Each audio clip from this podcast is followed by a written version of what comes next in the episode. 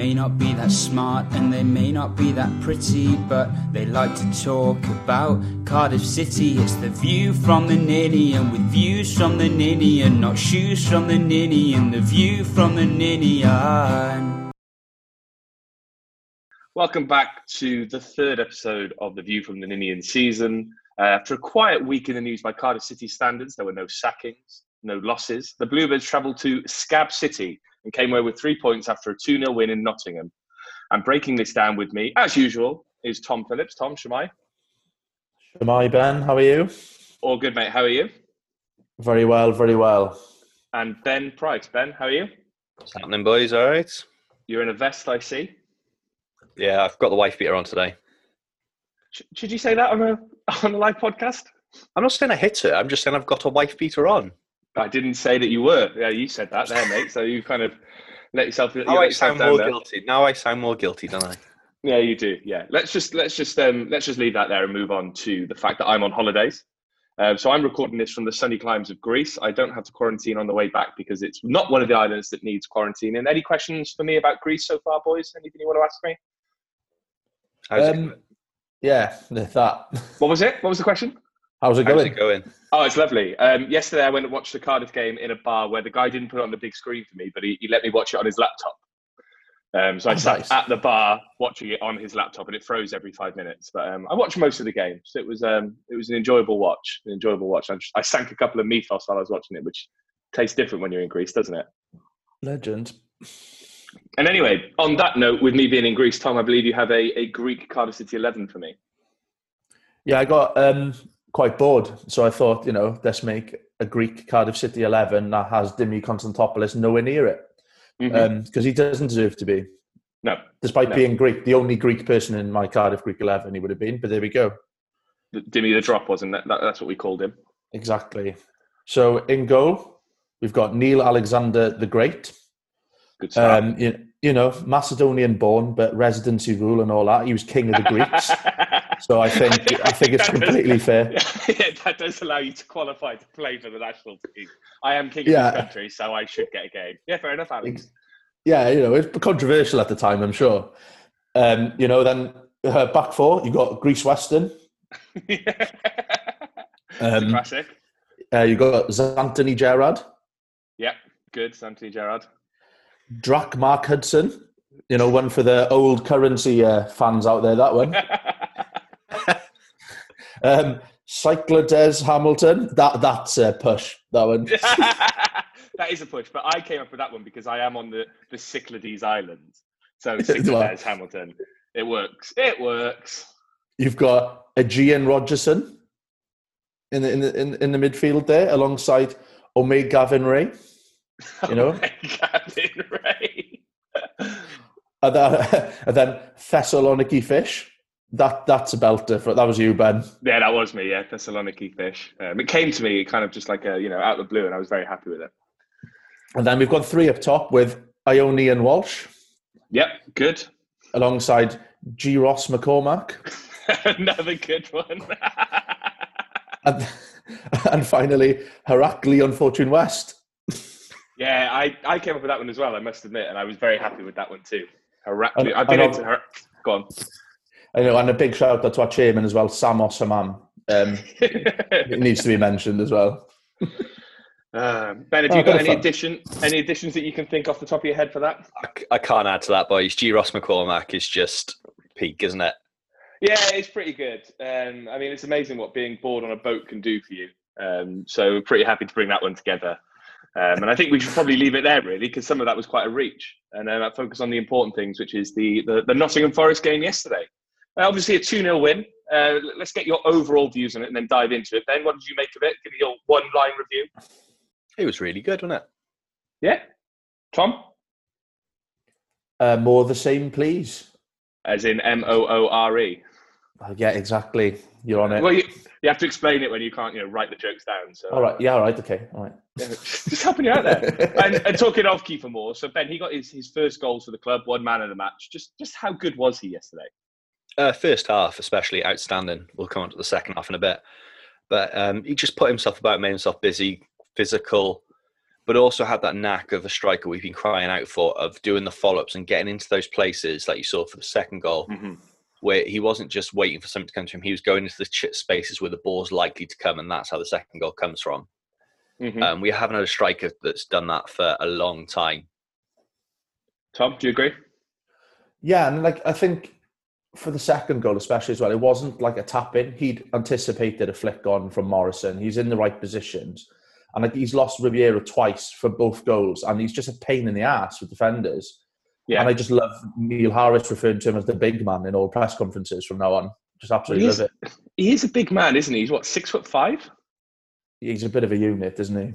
A bit of a unit. He puts himself about. Yeah, I agree with you guys. I think I tweeted something along the lines yesterday, but it was just nice to see a striker getting himself into the right positions because you can see it on some of the crosses that are coming in. He's he's getting into the positions, and the other defenders are clearing it, but you can see that he's making the movements. He's steadying himself, so when the ball gets past the defender, he's going to get on the end of it. And I think you know, as as much as I like Robert Glatzel, you can you can almost see the difference in the fact that we've got a striker now who's just getting into the right places each time, and it, it paid off for both goals. I think you say with the second one the anticipation was almost chopper-esque, wasn't it, Ben? It was. It was just the for both goals. The way he's lost his man and sort of moving one direction, quickly changing the other, change to the go the other way, sort of shows he's not just a big hoof it up to him and hope he gets in his head. While his first goal was a nice header, your, your classic target man header, um, his movement is quick, agile, and just really shows he is a clever footballer. And Tommy's kind of bringing that. You know, he, he's in form for Wales, and hopefully this is the start of him being in form for Cardiff, right? Yeah, definitely. And we we we did jazz up the play a bit. We like it wasn't just lumping it up to him. We were playing balls to feet and like finding him in channels, then then mixing it up and putting it in the air a bit. And Mhm. Forest couldn't really deal with it. They couldn't really adapt because they didn't know how we were going to like go forward. So it's really promising. Actually, we were playing to a strength a lot more. I think the things that were missing in that Sheffield Wednesday game are starting, especially first half, starting to creep through into our play now. So we, we- we're talking about the first half, but Ben, let's you, you raised it there at the start. Um, the second half we dropped off a bit, right? Yeah, we didn't really respond. Um, just before we scored that second goal, Forest put on uh, Taylor and changed their shape to a 4 4 2. And it just doesn't seem like we really responded well to it. We sort of stayed doing what we were doing before, but obviously with the change in shape, it was a completely different game. And sort of the changes Forest made worked. All they didn't do really was put the ball in the net. They were quite wasteful. They had a couple of good chances that they probably should, and look back, regret not taking. But um, yeah, the first start, the second half was just a grind out. I think we are happy with the 2 0. I imagine if we'd scored, if uh, Forest had scored, it would have been a different situation. We would have changed up a bit. But um, Yeah. just yeah, it was just a bit of a disappointing, not a disappointing because we got the win, but it was, it wasn't the full, complete 90 performance that we sort of could do with at the moment. Tom, do you agree? You're nodding. I can't, yeah, I kind of agree, but I think we did what was needed. I think we didn't change. We didn't want to kind of upset the apple cart as such. Like, so just kind of keep it as it was. Yeah, they had a couple of chances. They will have a couple of chances, but we, we were largely solid. There was the work ethic was there, you know, and yeah, it was far from a polished second half, but it's a clean sheet away from home, so can't really. I, I completely agree with what Ben's saying. It was far from like a full ninety minute performance, but it was enough. And at, at the second game of the season, I'll take enough. Yeah, I, I kind of uh, agree with you on that point. I think as much as they brought Taylor on, I didn't think Lyle Taylor offered that much except for being a bit of a dickhead, kind of throwing himself around and, and trying to push people around a little bit. I think the fact that there were a lot of fans were kind of pining for him to come and sign for Cardiff, he showed that he's not really, you know, I don't know how much he's going to bring into a game like Kiefer Moore does for us. Um, and I, I think, I think, yeah, I think we, I think we deliberately took our foot off the pedal in the second half. I think the game was relatively secure. Um, and I think they just didn't want to push themselves. Really, I think you know we we seem to have quite a small squad at the moment of players that he's willing to play. Um, I just don't think he wants to kind of risk people so much. But yeah, I, I, I agree. I think you know the first half we dominated possession, we dominated passing. Then the second half we just let them do the same, and it it would have been nice to, to see a whole ninety minutes performance. But I think coming away from it a clean sheet is obviously a, a bonus. And I think, do you think Ben then that the the unusual subs that came on kind of uh, had an impact on things. He, I, I don't really understand what he did with the subs. Really, it was quite confusing at times. The kind of way he, I can't he shifted things what- around. I can't work out what formation we, formation we ended with. So the, the, the subs for anyone who didn't watch, he obviously Bennett went off injured and, and Bamba came on. That was quite late on, 82 minutes. Vaulks came on for Ojo and, and Tomlin came on for Hoilett, which meant that we brought two wingers off and brought two central midfielders on. We brought a centre half on for a left back. And we seem to end play playing the game sort of in like a five-three-two, maybe. I don't really know. I really, I genuinely, when I think about, it, I can't work out because um, on TV it looked like Bacuna dropped into left back, Mm-hmm. and then we were still playing. It was like five at the back. It was just, yeah, it was just a football manager sort of situation that you sort of run out of players. It sort of for me highlighted how sort of short we are with a couple of players. Obviously, it was revealed that Murphy was injured, uh, slight hamstring strain. Obviously, Bennett goes off injured, and Cunningham's obviously not quite ready for uh, the bench. So um, it just yeah, it just for me, it just sort of highlighted a couple of concerns of just that squad isn't as deep as actually I thought it was at the moment. And Tom, looking at the bench, we had people like Patterson, White, who didn't come on. Would you have made any different changes? Obviously, I think the obvious one is if you're if you're trying to, I don't know, Hoilett for, for White, for example, is probably the, the better change really to keep things in a more natural position, or is, is, is it just Harris's will? I, I kind of get why he did it. He brought in a lot of solid players. Do you know what I mean? People who can mm-hmm. run around, win the ball. They're defensively minded. We've the Bamba one, like we've done that before. Like we did it against Preston, we did it against Bristol. We bring him on for the last ten minutes when we got a lead. The thing is, I don't trust him as much as I used to. I'm No. glad it was a two goal cushion because if it was a one goal cushion, it, Yeah. it really would have been squeaky bum time. But Yeah, but I, you know it worked in a way so i'm not going to question it too much and there's a reason i'm not a football manager and he is so i'm not going to question it too much Yeah, I saw I saw someone with a, a- a tweet or something yesterday. I can't forgive me, I can't remember who it was. So like Mike Bubbins on the socially distant sports bar. I can never remember who's giving him the clips. But um, there was a guy who tweeted something like, "When I saw, oh, it was Grant Sheehan." He tweeted saying, um, "When I saw the team, I was a bit unsure, but then that's why Neil Harris is a football manager and I play football. Uh, is a football manager and I play football manager." And it's it's kind of a fair point, really. I think I think there was a, a professional edge to the second half, really, that we didn't have perhaps last week against Northampton that we lacked sometimes last season, really, where we we let them play the game. We didn't, you know, they yes they had a lot of chances in the second half, but was Smithies really ever troubled? I don't think he was. Um, you know, I think Morrison was relatively solid. I think Nelson was back to his solid best at times, and I think that's the I think that's the positives we should take from the second half, really. And I think as the I, you know Harris alluded it into his press conference, I don't think the players are where they where he wants them to be at the moment. So No. maybe in a few in a few weeks' time, we won't do that in the second half because a the players will be fitter, and b we might have the correct kind of backups that he wants to, to be able to bring in and, and, and change things. Um, you, you mentioned Ben that um, Murphy was injured, uh, and then and the next question relates to Murphy in a in a roundabout way.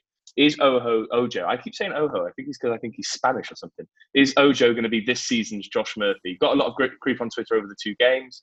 Um, I, I, you know, what do you think? Do we need to be more realistic on timeframes for players to settle in?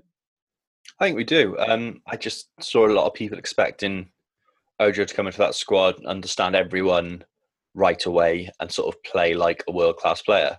Mm-hmm. He's come from an average loan spell at Rangers, who themselves admit he's not the quickest and not the best, and we're expecting him to speak and come like be an absolute stormer. I think the, the one pass where he should have squared it to Rolls instead of taking that shot at the near post was frustrating. Mhm. Other than that, he wasn't like it wasn't a man of the match performance, but I don't think he was that bad. He was just a bit quiet. But um, you just see some of the flack. People, people just can't wait. It just seems sometimes people can't wait to get on players' backs.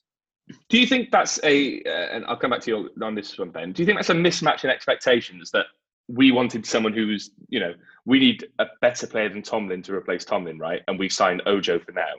And people are already down on him because he's not the player we expected to sign, if that makes sense. Do you think that Yeah. comes into it? Probably is that. It's sort of there's certain players that come into the club that are never going to stand a chance no matter what. Most of the Russell Slade signings come to mind for that. Yeah, yeah. and they're always just they, they've got that vibe of just they're not who the fans expected they're not what the fans want but i also sometimes feel we could have signed bale on loan from madrid and some fans would, would have complained about that Yeah, they would have complained about his age and the fact that he's probably a bit expensive. I, I, I agree with you on that point. Tom, I mean, were, were you encouraged by Ojo yesterday? Do you think he had? I thought he looked okay. I, I think he was solid, he, if unspectacular. I thought he played well. Um, I, think he did. He did the basics right largely throughout the game, and there was a bit of threat there. Do you know what I mean? Going forward, he, he Yeah. caused a few problems, um, and I think you know, he's only going to get better from here. Like he's two games in without a pre-season. I think it's promising, and I think yeah, give give the bloke a chance. I think we'll judge him now in five, five ten games time to see if he's had an impact. But I thought he had a good game yesterday. Yeah, and I think I think there's I think to, to your point Ben about the the kind of do we need to be more realistic on time frames? We we haven't had a long preseason. We've had a shortened preseason and a longer last season. So therefore, uh, that that middle period is a lot shorter. So players don't have the same bedding in time. They don't have the long month or so preseason where they can come in and, and learn with the players. Ojo's come in, you know, what was it after the Northampton game, before the Sheffield Wednesday game. So he's not had a full full amount of time with the squad. So I do think that, and, and, and, especially this season with everything that's gone on, there just needs to be a bit more grace for people. Otherwise, we're just going to be writing off players left, right, and centre. Um, we, we, we, talked about Greg Cunningham earlier. Joe Bennett obviously went off injured yesterday. I think we should give give props to Joe Bennett. 150 games for the club, um, which is quite impressive, really, as a, as a player who kind of came in during. Um, what era did he come in? Did he come in the Slade or was it under Trollope? He was under Trollope, wasn't he? Yeah, he was just that season when Fabio had left. Yeah, he he replaced Fabio. Um, probably going to be missing next week. Ben, do you think that's a, a big miss? Uh, yeah, I do. Um, I think he's been all right the last couple of weeks. Um, finished the season strongly as well. Mm-hmm. Um, he was a bit shaky at the start after the sort of reboot, but yeah, I think he's a mess. He's quite he's looking good on the ball. His passing's got a lot better recently, um, and we've also got the issue that Cunningham, like we said before, is coming back from a major injury. We don't know how up to speed he was. Um, the the feedback we sort of got from the Swansea game was that he's not quite there yet. He's still mm. struggling to get that sort of match sharpness back. There's only one way for you to get match sharpness: that's playing matches. Yeah, but um, yeah, Bennett's gonna be a massive loss if he's out. Um, it's a shame to see him go down. Tom, would you would you would you throw Cunningham back in, or would you I don't know give Bagan a go? I'd probably throw Cunningham in. I think he's the pedigree he had before the injury. You know, is now for the game and stuff. I know we've got to try people at times, but I don't think this is. I don't think this is it. I think you know, we're on the back of a decent clean sheet and stuff. Let's get some experienced heads in there. Um, if Bennett doesn't play, it is a big loss. I don't think he gets the credit that he deserves at the time because he is a dependable player and there's a reason he's got 150 games for us. Like he's he's a very very good footballer. Um, but yeah, Cunningham, yeah, if he if he plays like he played before the injury, then we've got nothing to worry about. But let's hope his match fitness is up to scratch if he does come in. Yeah, and he's also got Joe Bennett's also got lovely, lovely teeth, so we'll out that kind of blinding smile while he's on the pitch as well. So um, all the best Joe Bennett. Hopefully he does recover in time. Um, I think someone mentioned this is what our sixth win in a row uh, or something like that at the City Ground, Ben. Um, yeah, our record there is ridiculous. It is ridiculous. I, I, think I think the first away game I went to many many years ago was a nil-nil draw there, and I don't think we've ever really lost there in time. I even remember the the promotion season when Kavanagh, Earnshaw went there, and it was our second game of the season. I think Nottingham Forest were quite fancied to go up, and we beat them 2 1 at the City Ground um, back in 2003, 2004, I think that season was. So it, it, always seems like a good place to go. Is that because we're, um, Ben, always avenging the miners? Yeah, I think it's just purely because we're not scabby bastards. Yeah. And sort of that, no matter where you're from, that runs deep, and no one wants to get beaten by a scab. If yeah. anything, we want we want to pick them off. pick them off and throw them in the bin. Um, exactly. I mean, we went there last year, Tom, and we, we I think we beat them one 0 with about twenty eight percent possession, with Nathaniel Mendez-Laing, RIP, scoring the um, the winning goal there. Um, it's just a nice place to go, isn't it? It's a nice nice little ground, proper old school football ground, and, and we seem to win there. Yeah, it's great. Like so, the, the stat is like they, it's we they've lost their last six home matches against us, and it's their worst home losing run against any opponent in their history in their history. in their history, which is an absolute lovely start. I think of all the teams they played there as well. But yeah, it's a lovely ground to go to. Um, you can imagine the scenes yesterday, a two going two 0 up there. Can you if there was fans in the ground? Not to like harp on about it, but like yeah. it would have been absolutely brilliant. But yeah, it's a lovely ground. I, I like going to Nottingham for sport. Like in general, it's a, it's a great place to go to.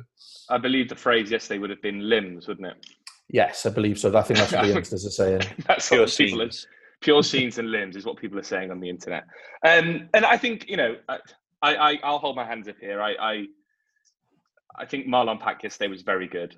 Um, despite me at the start of the season saying I think he he could be one of the players that leaves, I think he showed yesterday that he's got a part to play in this team. And um, I think I think the, the, one thing I noticed from him in the first half, especially, was that he was he was just very aggressive. He was very aggressive at breaking the lines. He was getting out to players and and trying to close them down and get onto the ball. And uh, Ben, is that the kind of what we want to see from Marlon Pack. Obviously, we, we lost Gunnarsson and he came in and people thought that he was a kind of replacement for Gunnarsson. He's not the same player as Gunnarsson, but he showed yesterday that he can he can have a bit of the aggressive edge that Gunnarsson brought, can't he? Yeah, I think it's sort of the early days of Marlon Pack when he first came in. Um, he sort of channeled that again, and it's exactly what we want from him. Um, simple passing, but pl- played it forward. Looked looked to get the ball out wide to the right players, and just wasn't afraid to get stuck in. Absolutely loved him. I thought he was superb. I thought I thought So- the midfield three first half were really really good. Yeah.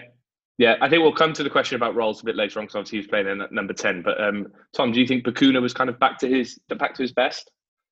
Yeah, there wasn't any silly passes, giving away goals, or anything like that.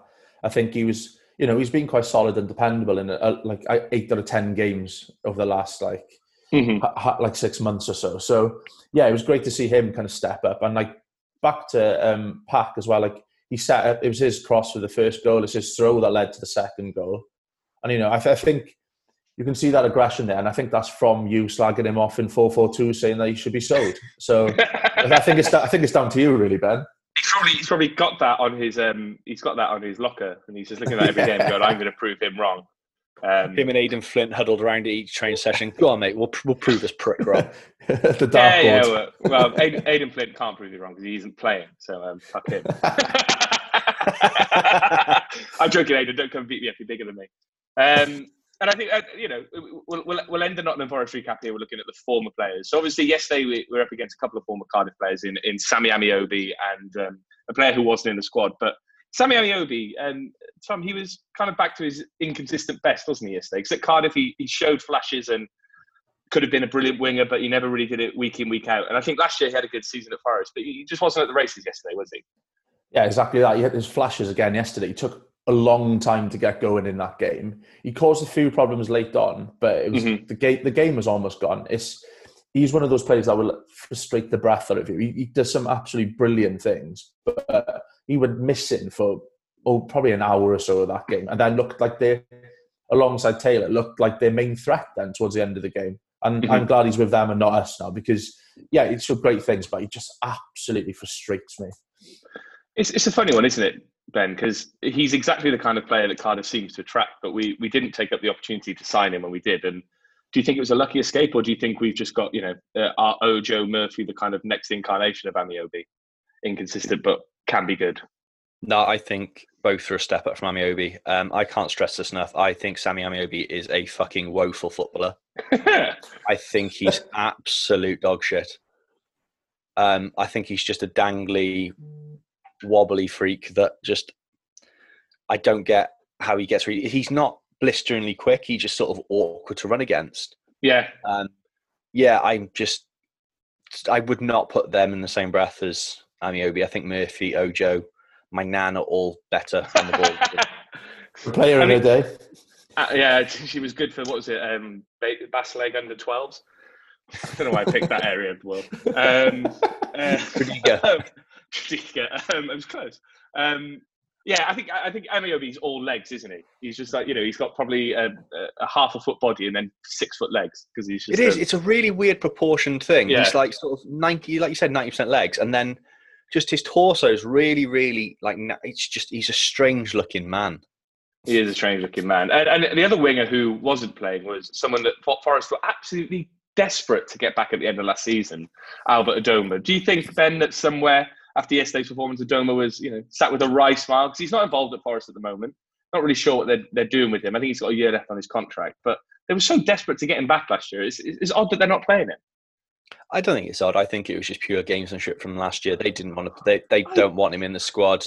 I know Um, I don't that. think- I I it was a don't joke. But take I think- I I say just think- seriously. I think he's just too busy doing giveaways for all the football shirts he's Yeah. got in his uh, Instagram. I think he's just had an absolute rollicking from the missus.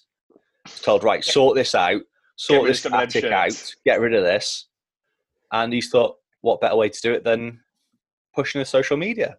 Have you thought about entering any of those competitions, Ben? Are you good with your feet? I have, but like Sammy Ami- Sammy Ameobi, I am a fucking woeful footballer. all legs, all legs again.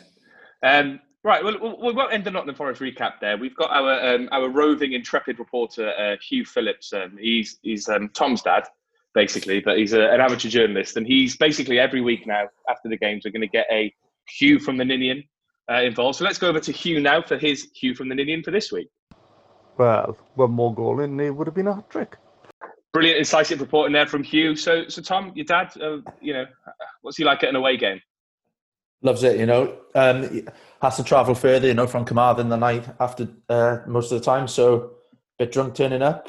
Um, lo- loves the game. Off he goes home. That's it. No, Yeah. no incidents. No I incidents. forgot. to He, speak of. I, I forgot he listens to this as well. So I've got to be careful. What I say.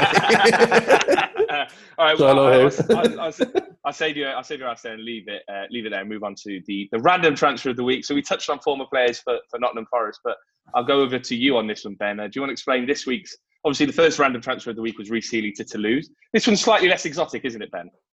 It is. It's a bit of a downgrade when you're thinking Toulouse, a wonderful sunny part of France. Uh, this week we're looking at everyone's favourite drink driving Scotsman. Mhm. Uh, Ross McCormack finally got out of his broken gates in Birmingham and has made his way to Aldershot Town in the National League. Aldershot Town. Uh, do you know anything about the town of Aldershot, Ben? Is there any any any you know delights you can regale us with? Um, I noticed where like army officers go, so it's full of fucking Tories. hmm So McCormack will fit in well. Yeah, Yeah. Um, I've just looked it up on Wikipedia. Um, the Aldershot urban area has a population of 243,344, making it the 30th, 30th largest urban area in the UK. So a big town for McCormack to go to. a lot of pubs. Lot well, of pubs. well, I, I went there. I went to watch Aldershot Leyton Orient as you do, Mhm. um, and they have the best crinkle cut chips um, offering I've ever had at a football ground. To be fair, and, and, and it's some solid cheesy chips there. So McCormack looks like he's lost a bit of weight, but he might end up putting it straight back on. You know, if he uh, samples the delights of the of the catering services there. I mean, it's it's all it's all fun and games, but McCormack's 34. He's not that old. Then it's a it's a big fall from grace, isn't it? For a man that was what twenty five million pounds worth of transfer fees between Fulham and Villa, Yeah. um, it's a sad end to a like what is what was a really successful career. We all know the Villa move didn't work out, and there's obviously some personal issues that went along with that. But um, he's I, it's just a surprise to see him down in that sort of area. I thought when he went out to the A League, um, I watched quite a bit of the A League, lived out in Australia for a bit, and then sort of follow Perth Glory very vaguely. So sort of seeing him out there, I thought he'd be the perfect fit out there. I thought he'd Mhm. absolutely love it, bang goals in for fun, and sort of again be another one of those players that sort of raises the profile. You look at Craig Noone and Adam Le Fondre out there at the moment having a great time. Yeah. Um, I thought he'd be he'd fall right into that, and someone would take him up. Um, to see him sort of go down to this level, it might be what makes him happy though. He might have some mates there, sort of just rekindle his love and sort of finish his career there. So just- hopefully he's happy with it. Yeah, I was trying to work out if Aldershot do have any money because they've signed um, a few good players from the kind of lower reaches of the, the national leagues and things like that. And obviously, McCormack's often becoming cheap, um, but I can't seem to see if they have, have got a money man. Tom, do you, do you think he'll tear it up in the conference or the National League as it is known now? Well, you, you'd think so, wouldn't you? Like, um, You'd hope some- so. You'd hope so, but there's some decent teams down there now. Yeah. well. It's not going to be. It's not complete pub football. Do you know what I mean? It's not like he's going to. No, it's, it's, it's, it's a largely professional league now. Um, yeah, As I understand it. Yeah, but uh, well, you, you- you'd think you'd score at least twenty goals down there, but Yeah. we'll have to keep. We'll have to keep an eye. Well, we'll have to keep an eye on it. I think I think he got rich after the because I think he was because he was in the squad or he was on the books of Villa when they got promoted, mm. and he had written into his contract that he'd have a massive pay rise when Villa went up, and he got a bonus, obviously written into You his get like a two million bonus or something. for, Something like that. in that season. So it could well be that he doesn't need to earn money anymore because if he's got you know a bit of cash just sitting away, he can just go and play football for fun, which I think is what a lot of people you know when they get to their the, the latter stages of the career, that's what they want, isn't it? They just want to play somewhere where they're loved, and he's obviously going to be a big star in the conference and, and playing at a you know I'd say the conference standard has improved in recent years from watching even lower leagues than you know I watch Essex Senior League and things like that. That that level has improved down there as well. So maybe it's it's as good as League One or League Two used to used to be. Um, you know, so the, the level is in comparison. So who knows what will happen? But I, you know, while we're talking about Ross McCormack, then, what was your favourite Ross McCormack moment at, at Cardiff? I just think the whole last year at Ninian Park, Yeah. uh, the way he played that year was just he was unplayable, wasn't he? At times, He was, just yeah. absolutely. And then um, I think the one that stands out the most is not being brought on for Bothroyd in the playoff final. He didn't. He was he on the bench for that game? I, I never remember who was on the bench. He was on the bench, and Dave Jones thought he'd bring on Kelvin Etuhu instead. And why wouldn't you? Why wouldn't you? Kelvin Etuhu, a well-known target man. and Tom, your favourite McCormack moment?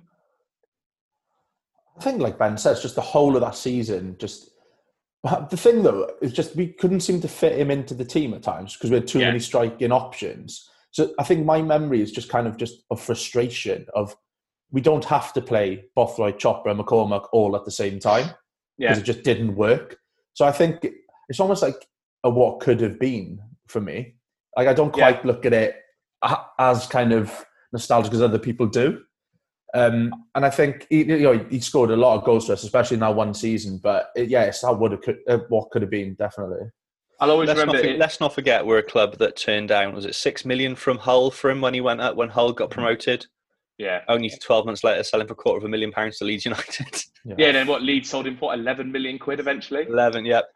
Uh, it's, it's, it's a bit of a mad one. I think I, the game I remember from that, that last season at Ninian Park was the Burnley game where we beat them 3 1.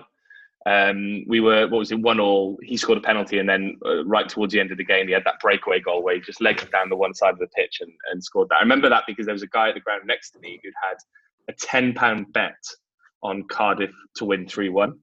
And when the third goal went in, it was something like 88 to 1. So he won the best part of a grand. And he, I've never seen someone celebrate so wild and he's like, he's like, I'm not going to tell my missus about that. So if his missus is listening, um, he never won that bet. Um, let's go to the Twitter questions before we get into the, the preview against Reading next week. Um, so, so James Roberts asks, uh, when Tomlin is injured, is Joe Ralls a good backup at number 10? He made some brilliant runs yesterday and could have scored a couple. Reckon it could be a solution if he can keep that level of performance. I've got my views on this. Tom, I think you have different views. Um, we'll go to Ben first, and we can reveal ours. Ben, what did you think of Ralls yesterday at 10? Uh, I thought he was pretty good. Um, I don't think he's an out and out proper ten. I don't think it's a, it's a permanent option. Um, we need someone else that can create a bit more. Ralls just made a couple of good runs into the box and probably should have been used a bit more, uh, Mhm. knocking the ball across. But um, long term, I think Joe Ralls' best best games come from going box to box and work, coming from a bit deeper and sort of creating the f- play from there. Yeah. Um, me, he's not a ten. No, He's a 10 in looks, but not in Oh yeah, he's a, he's a stone cold, 10 on he's a stone cold stunner. Eleven out of ten for me. Uh, Tom, it just sums up Cardiff fans in general. Last week, after the Wednesday games, I, like, oh, keep Ralls anywhere near from attacking play and stuff like that, nowhere near 10. And then this week, oh, yeah, we should probably use him there as an outlet. but like, he's just he's a stopgap and he like he, he's there at the moment to kind of fill. It's obvious we need a little bit of reinforcement in that area, and he's a quality footballer, so he's not going to set the world alight in that position. But I think he's good enough to adapt to do a job at a, in a game like Forest away like that. And like he will score the odd goal as well. He's he's a quality finisher at times. A bit rusty yesterday, but I think you know he, he could do a job there if we needed it. Yeah, he. I, I, there was that one run in particular, wasn't there, where he got in behind the defenders and and um, Kiefer Moore put the ball in front of him. and He just slipped over it a little bit. Otherwise, he probably would have scored. Then, look, I think I, I like you know I'm probably Joe Ralls' biggest fan. Um, I will happily. I think when we were at the Brighton away game, Tom, we were we were cheering everything he did because other people were happy to criticise him. And I think Yeah. I think he's he's he's good. He could be good at number ten, but I think I think there needs to be more work done in there, right? Because he's obviously just being thrown in as a as a stopgap, and I think he's got the attributes. I just think it's it's not going to happen overnight. And I think yeah, as a stopgap and as as a different type of player to Tomlin, because I I love Lee Tomlin. I think Lee Tomlin's class, but he's not involved in the game all the time. He was better at doing that last year, but there were you know he tends to drift in and out. While Joe Ralls, I think he has a need to be involved in the game more and more. Like he likes to get on the ball. He likes to be that kind of metronome who takes the ball from defenders and makes the options. So I think the number ten doesn't necessarily work to, to his best abilities either. But I think he I think he was more than solid there yesterday, and I'd be happy. I'd, I'd quite like to see him get more of a creative outlet to him because everyone knows he can pass the ball. Everyone knows he can whip across him, and I would just like to see him just getting on the ball a little bit more in, in those dangerous areas.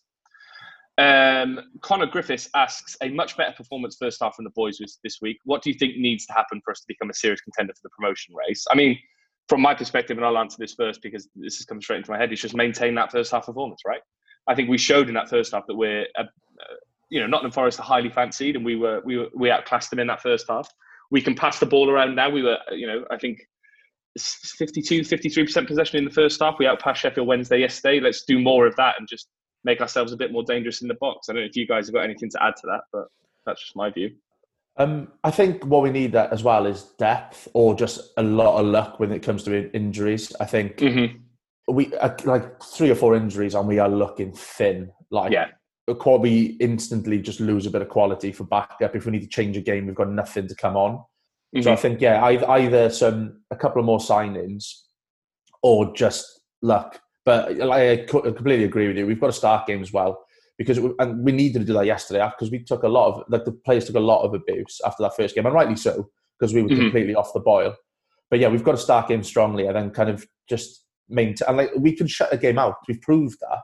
If we get an early goal, I will back us to win that game. Yeah. But yeah, so yeah, like you said, start strongly and a bit more depth, and I think we've got a real, a real shot. Ben? Can't argue with that either of that. I think consistency is key for us this season. Um, like you both said, and yeah, just a bit more depth, and we'll be right up there. Right.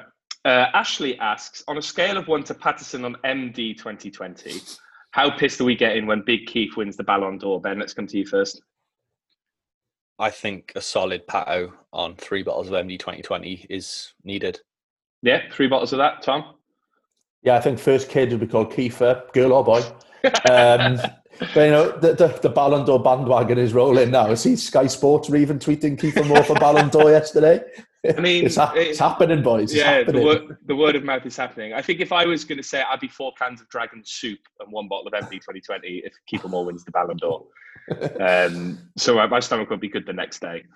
We need to work with some club because obviously it's um, like international captains get a vote. Mhm. I think like Bale needs to have a word while he's at Tottenham with Harry Kane. Yeah, go look, Harry. You don't have to put him first, but give Kiefer one nomination because I just think it'd be funny for him just to get one nomination for the Ballon d'Or.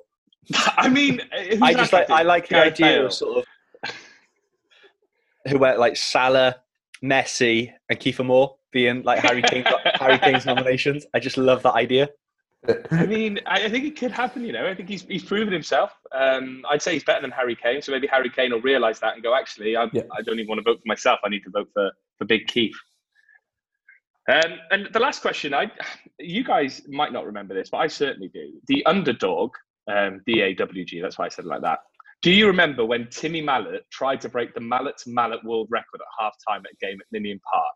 Probably the most random half-time entertainment ever. And very nicely, hope you're well, Timmy. So, Timmy, if you are listening, hope you're very well. Uh, do you, either of you remember this? Because I do remember it. I um, it's been brought up a few times, and I went down a bit of a rabbit hole looking at like the stories about it before, and I found a line, and I, um, that said the halftime entertainment in inverted commas at Ninian Park last night involved former wide awake club stalwart Timmy Mallett hitting supporters over the head with his trusty rubber baton. But forget the terraces. Mallett, Mallett would have done a lot better going into the Bluebirds dressing room and cracking a few skulls in there instead. Got, so that's the, ma- that's the match report I've got open. It's from Wales Online. Um, Is it? Tucker? Well, I don't know who it is because the, the author's been taken off it, um, which could suggest it could it could have been Tucker, uh, the late Steve Yeah. Tucker, because he didn't mince his words. But there are some cracking lines in there. So I, I, I do remember the Timmy Mallett thing. I looked it up.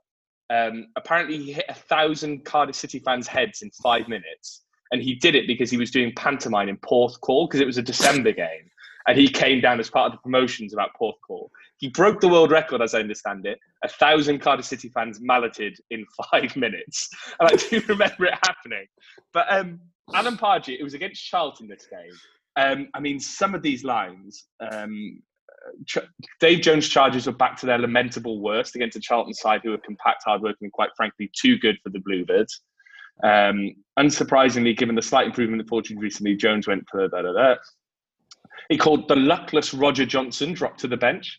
I never know when Roger Johnson was luckless. Uh, I thought he was all right. Indeed, Cardiff were tending to overcomplicate matters in the final third, never playing one pass when three would do, and inevitably the visitors got a foot in and broke things down. I mean, that's that's Dave Jones's Cardiff City in a sentence, isn't it? Yeah. That really uh, um, sewed it up quite nicely. In a new twist, the Bluebirds were booed off at half time. oh, I love that. It's, it's quite a crushing match report. Ben, I don't suppose you remember Timmy Mallett being there. I don't. I really don't remember it. Um, like sort of, I saw this tweet come in. I was like, I've got to put this in because I need to hear. I need to know more about this. Yeah, there, there are some photos of it uh, exist somewhere. I think if you go on Getty Images, you can find them, and there are a few photos floating around on the internet. um, about it. So maybe we can we can put a tweet out with the with the photos. But um, that was a strange time in Cardiff City's history, wasn't it? Uh, I do remember some of the the, after, the halftime entertainment we did have, which was stuff like uh, Wicks was it on me shed, son? We had to kick the ball into the shed. Yeah, Um, classic. Uh, I took part in one halftime game where I had to get the ball in the goal from the halfway line without it bouncing. I went on the Ninian Park pitch at halftime and I just missed. It wasn't far. I just missed. Um, and you realise how big the bloody pitch is when you get on there. Because I play 11 aside, but those pitches aren't as big as an actual football pitch, obviously. Ninian Park was quite a small pitch. Um, so yeah, I, I tried my best with that. Have you guys ever, Ben, have you ever taken part in any halftime? I know you've been pitch side when you were at a wedding, right? Yeah, um, the only thing I've sort of done like that was uh, on my mate's wedding day. It was the game of uh, New- Cardiff Newcastle, the first game, at the home game in the Premier League, and he selfishly arranged to get married that day. so obviously I was best man. Um, we sit all sit next to each other. My missus. Always, Ben, always best man. You're always best man. Cheers. I'm like Miro. only a few people get that, but Yeah, I'll I take- didn't get it. um, yeah, so so I took him. Uh, yeah, we arranged with the club to go half, and he walked the ball out in his wedding suit, and we left at half time. I do- I then, we then made I do the remember bride that. wait outside um, while the rest of the game was finished, um, taking the penalty, uh, watching it on some guy's phone. Did you delay the wedding? Delayed the wedding to watch the last couple of minutes because it was a penalty. Yeah, Unbelievable. That's commitment to Cardiff City. And, and Tom, you, you you know, were, were you ever on the pitch? Have you ever been on the pitch? I played a game in the Cardiff City Stadium um, when I was like working as an intern there. But I think the closest I've got to like half time entertainment was I had to kick the ball off a stage into the back of a Renault Megane live on Bridge FM in MacArthur Glen. What? Uh, yeah, it was just a shopping up there. They were doing like a radio promotion and they were sponsored by like Renault. And they had like a little platform set up and I had to kick a ball into the boot of a Renault Megane to win a Sondico football from like Sports Direct. Did you I win? thought you'd win the McGann. No, Yeah, I didn't that's- fuck. I won the, no, I won the ball. a three quid football. yeah, class. It's free though, isn't it? So Uh, it is free. It is free. Um, talking of, of free things, it's now the preview against. uh, That's not a link. Uh, preview against Reading next week. Um, so Reading Preview. Preview. Uh, somehow Reading are top of the table. Um, Reading seem to be. I don't know if they're a bogey side, but we never seem to do very well against Reading, do we? I think the games that always stand out for me was when we drew them two all. Where um, was it? Mikele Leigertwood punched Michael Chopra. Um, obviously, last week's horror show. I mean, Adam Federici scored in the 96th Oh, minute yeah. against us to get a God, get a draw for them. So, I, I, is it away from home? I, I presume it's away from home. no, it's at home. Uh, oh, is it home? Uh, I just thought we were going back to back uh, home and away fixtures. So at home, Ben, what do you think? Do you fancy us? I mean, Reading can't. Reading aren't all of a sudden that good, are they? I don't get Reading because my mate's a big Reading fan, and he sort of was filling me in on sort of what that's been going on at that club over the Mhm. last well over the summer. They've gone under the radar as an absolute basket case of a club.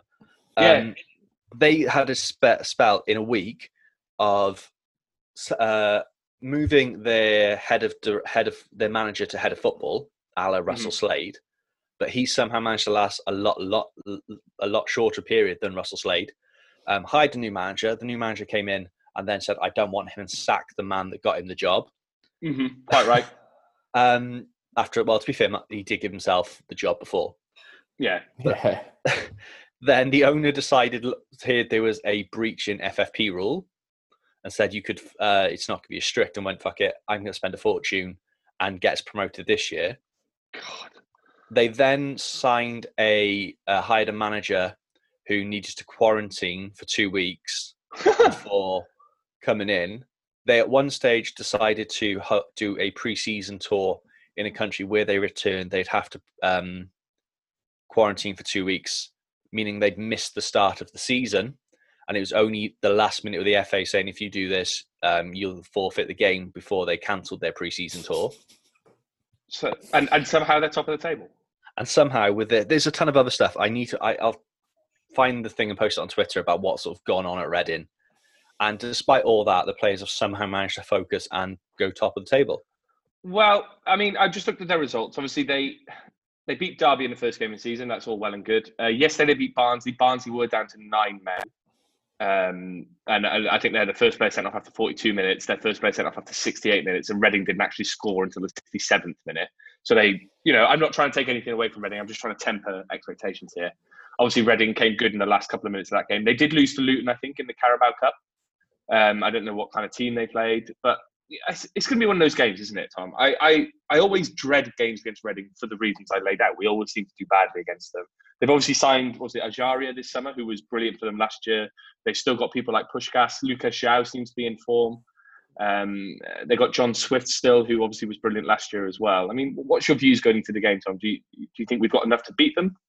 Yeah, we've got nothing to fear. Like that win um, against Barnsley was only the second home win of 2020, and their mm-hmm. last one was 2 0 against Barnsley in March. Like they're not setting the world alight. They've been very poor. And like, yeah, they've got João and Puscas, but like you look at the game yesterday, João went out in a massive poodie walking off the pitch because he'd got no service all game. So they've poodie.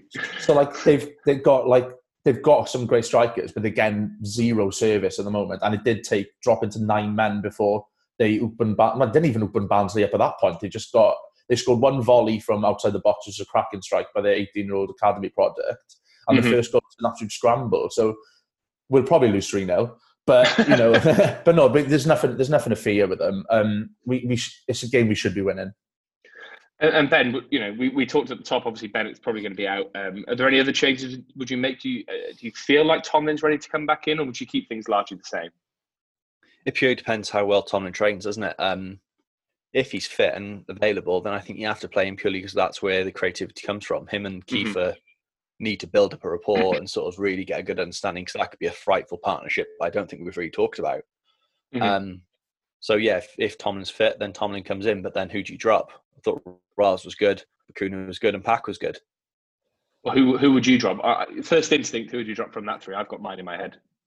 Bacuna. Yeah, Bacuna. Tom. Yeah, probably the same. To be honest. Yeah, and, and that's, and, Bacuna. That's what I was about to say. It's unfair, isn't it?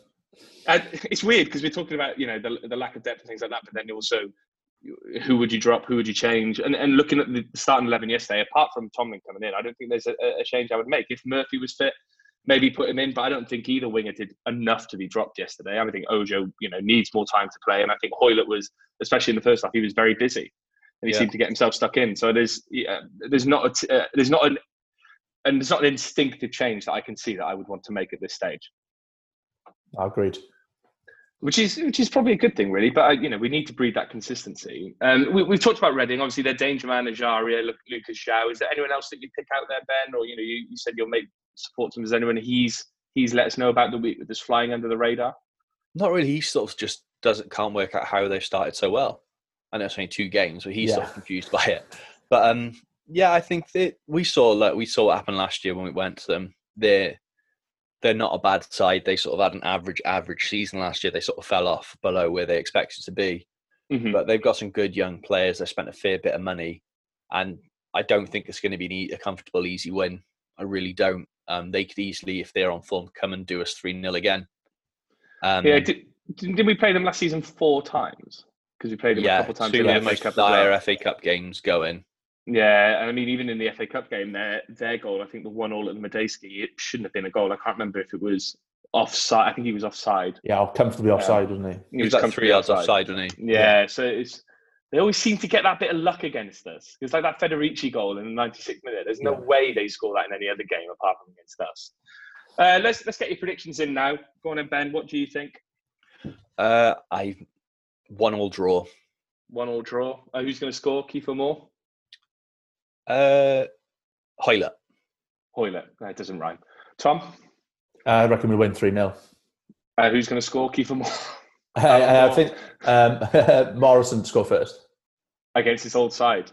Yes. Narrative. Um, we, we should probably revisit at some point Sean Morrison's serial club um, when he was at Reading, he was trying to eat as much cereal as possible. Maybe let's put that in for next week post Reading. Um, I'm going to go Cardiff 2 0. Uh, I think we're going to keep, you know, we're going to, every game is going to be 2 0 for us uh, this season. We're either going to win 2 0, lose 2 0. I think Kiefer Moore, and if Tomlin's back in, I think Tomlin's going to get a cheeky goal as well uh, to kind of carry on the march up the league. Uh, and talking about marching up the league, it's time to reveal the view from Ninian Hall of Fame. Uh, so this is our regular feature where we're, we're trying to compile the kind of most esoteric, perhaps, View from the Ninian Hall of Fame, all related to Cardiff City. Um, the, the first week's winner went to Tom Phillips with the Michael Chopra's boot celebration. Uh, and this week's winner was um, a drum roll, please. Uh, it was Ben Price with the, the Gabor Gyepes rugby tackle. Uh, he went big. Um, he went big with that. The the other options were Leon Barnett's loan from Tom. That was a 13% vote share, so not Poor. as good, Tom. It got a like Um, from Leon Barnett though. It did get a like from Leon Barnett, and that's probably the real quiz, isn't it? That is the real quiz. Um, and then I went for Dave Marshall's save against Swansea, which actually got 32% of the vote. So it was a bit tighter than I was anticipating. Um, but obviously, Ben ran out the winner with Gabriel Gyepes's rugby tackle. Um, I do follow him on Instagram. I am going to try and get him on the podcast at some point to talk about that rugby tackle. So um, if he's listening, that's the that's the invite, Gabor. Um, so that leaves a, a one in the win column for Tom, a one in the win column for Ben Price, and I'm stuck on zero still. But I feel like this is my week. Um, we've all got our choices this week, and um, because you won, Ben, you can go first. Okay, my nomination is for Sean Morrison's dog Pippa. Um, I follow Sean Morrison's missus on Instagram. She's hilarious. She's blunt as fuck, but her dog, their dog, is amazing. Just everyone likes a dog anyway, Mm-hmm. but yeah, just a really funny dog that seems to get in, like have standoff with cows that are at Sean Morrison's back garden. Yeah, it? It's just a dog. I was going to say, feel like the dog has like a classic scrape every week where it rolls in cow shit or does something like that.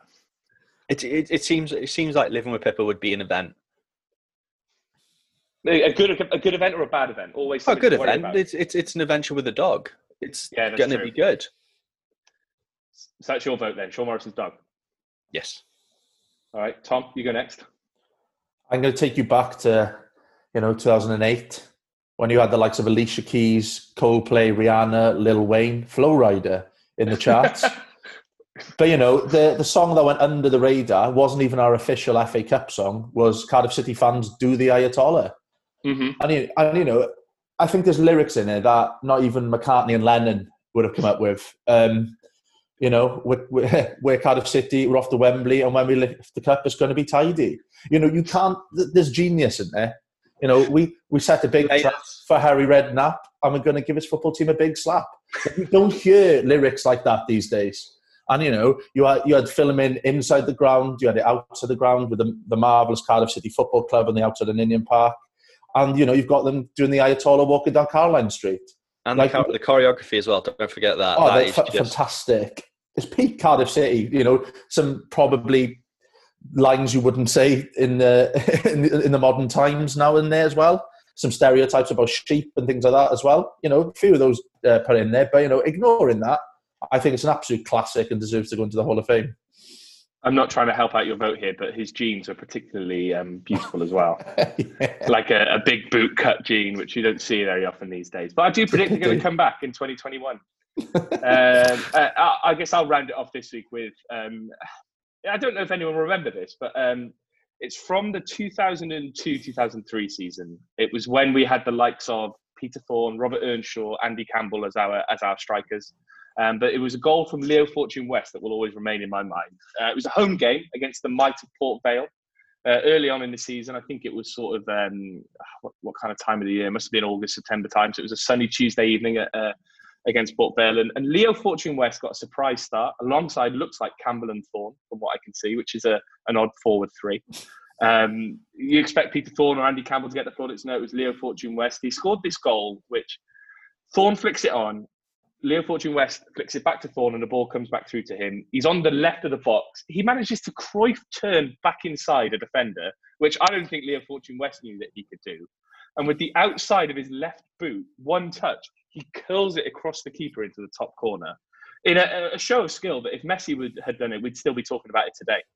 But instead, it was Heraklion Leo Fortune West, um, probably the greatest striker that Cardiff City have ever had, and, and that's my nomination for this week's View from Ninian Hall of Fame.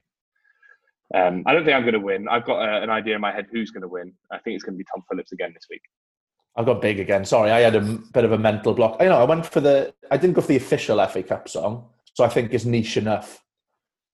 I went to the um, I went to the official launch of that FA Cup song um, at the Hard Rock Cafe in Cardiff, Class. and um, Peter Ridsdale was very happy to sing along, especially the bits that were about him. Um, so says all you need to know about Peter Ridsdale. Um, and with that note, because I don't know why we should all, never end a podcast on a Peter Ridsdale, I'm going to go back to my holiday because it's sunny and it's almost midday and I want to eat some souvlaki. Um, so, boys, pleasure as always. Um, we'll be back next week after the Reading game. I guess that's next Sunday. And when I'll be back from holiday and tanned, um, Ben will be out of his vest and Tom will have had a haircut. So, boys, see you next week. All the best. See you.